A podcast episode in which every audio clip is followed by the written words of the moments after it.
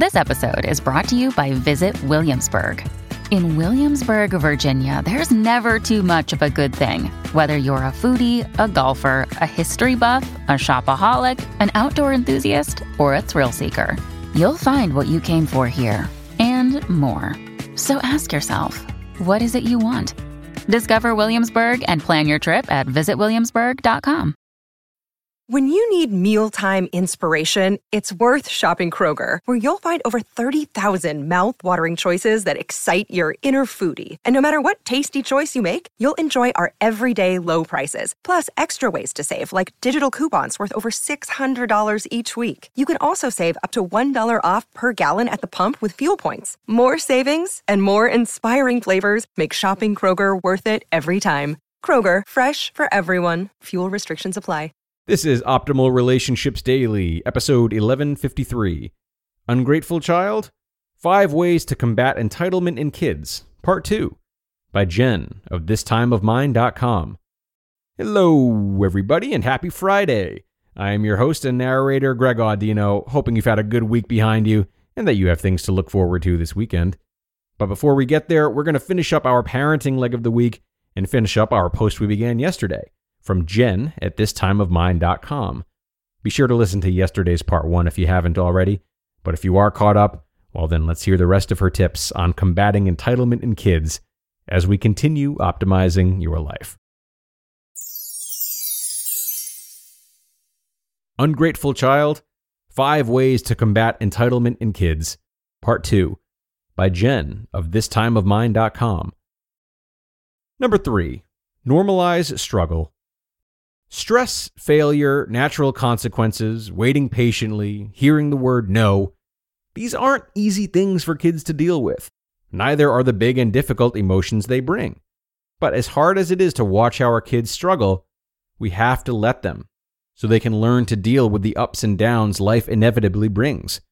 Each time we support our kids through difficulty rather than rescue them from it, we're helping them break free from a victim mentality so they can develop important life skills, ones that will help them create a growth mindset, develop an optimistic outlook on life, grow their problem solving skills, practice self regulation, and take pride in their patience and hard work. Bonus tip let your kids see you struggle. Show them what it looks like to keep going when things get hard and that everyone makes mistakes. Kids often don't realize that grown ups struggle too. Number four, lead by example. When things don't work out the way we want, it's easy to blame, judge, or focus too much on what we deserve. But when we do this, aren't we modeling the very behavior we don't want to see in our kids? All of us have fallen victim to this type of behavior, of course, but we can also make a more conscious effort to show gratitude, help others, and be more gentle in our judgment of others.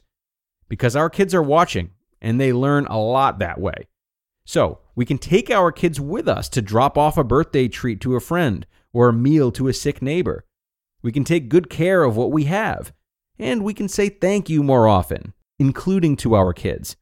It's little things like these that help us move away from do what I say, not what I do, and lead by example instead. In turn, it will become even more natural for our kids to follow in our footsteps. Number five, widen your child's perspective. Taking a child to a community service project is a great way to contribute to society, but unfortunately, isolated events aren't usually the solution to ungrateful behavior. In fact, kids often learn best by repeated exposure and small examples close to their personal sphere of experience. Here are a few ideas. Encourage your child to think about how another person might be feeling. Watch movies and read stories about people in real life who overcame struggles. Talk about your family's blessings often. Discuss ways to share simple things with others pretty flowers from the garden, extra candy, unused toys, etc. Find opportunities for them to meet and interact with people who come from various backgrounds. Deliver goodies to neighbors. Talk about what it means to be able to travel, practice religion, have access to modern medicine, vote, along with stories about how many of these privileges came to be show them how to take care of their belongings properly, teach them about saving, spending, and earning money, and help them fill out a donation form to a cause of their choice. Helping our kids become more aware of the world around them will encourage them to move away from a shortage mindset so they can begin noticing the abundance in their own lives and develop the desire to share it with others. Because in reality, happiness is rooted in what we learn to focus on. What does an ungrateful child look like anyway? My child isn't entitled, right? Before reading Amy McCready's book, The Me, Me, Me Epidemic, I figured my kids were safe from the entitlement trap. They didn't fit the spoiled child stereotype after all, and it wasn't like I gave them everything they wanted. But I never truly understood the signs of an ungrateful child. And what was more, I didn't realize that some of the struggles we were having were actually because of my kids' growing sense of entitlement. I told you, entitlement is sneaky. So, if you're like me and want to know what to look for, here are some of the signs McCready outlines in her book. An ungrateful child might become overly disappointed when things don't work out, expect bribes or rewards for good behavior, pass blame when things go wrong, show inability to handle disappointment, rarely take initiative to help, constantly whine, demand, or bargain for things, care more about their own needs than anything else, expect to be rescued from mistakes, need bribes or treats to comply, feel that rules don't apply to them, and always want more and more and more. Again, if your child is showing behaviors like these, don't worry. It's not a sign of how the rest of their life will turn out. It merely means that it's time for them to learn a new set of skills. So before rushing to dole out punishment and harsh discipline, shift your focus back to teaching. Try starting with the skills outlined in this article. And over time, you will see your child become more engaged in their lives and content with what they have. You just listened to part two of the post titled Ungrateful Child Five Ways to Combat Entitlement in Kids by Jen of thistimeofmine.com. And what a great post from Jen, huh? So much covered here, a lot to think about for sure. But now that we've considered how to put the spotlight on an ungrateful child, I think what I'd like to do is encourage parents to put the spotlights on themselves. Jen began this post by talking about how parents are in a mad dash to make sure their children are happy all the time. This definitely seems like a noble effort, doesn't it? But I challenge you to ask yourselves why. Reflect on what it means to you for them to have all their needs exceeded, not just what it means to them. Are you letting social pressures get to you? Are you not giving yourself permission to lag behind sometimes as a parent?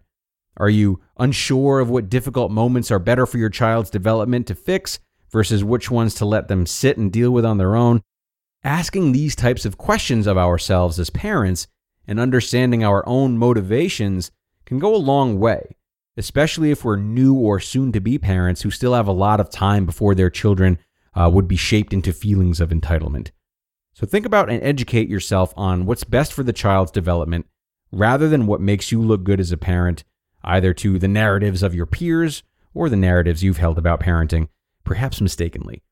We bring a lot of our biases to parenting, and understanding these early on can make the difference in whether or not your child gets to the point that you have to try these tactics that Jen has listed.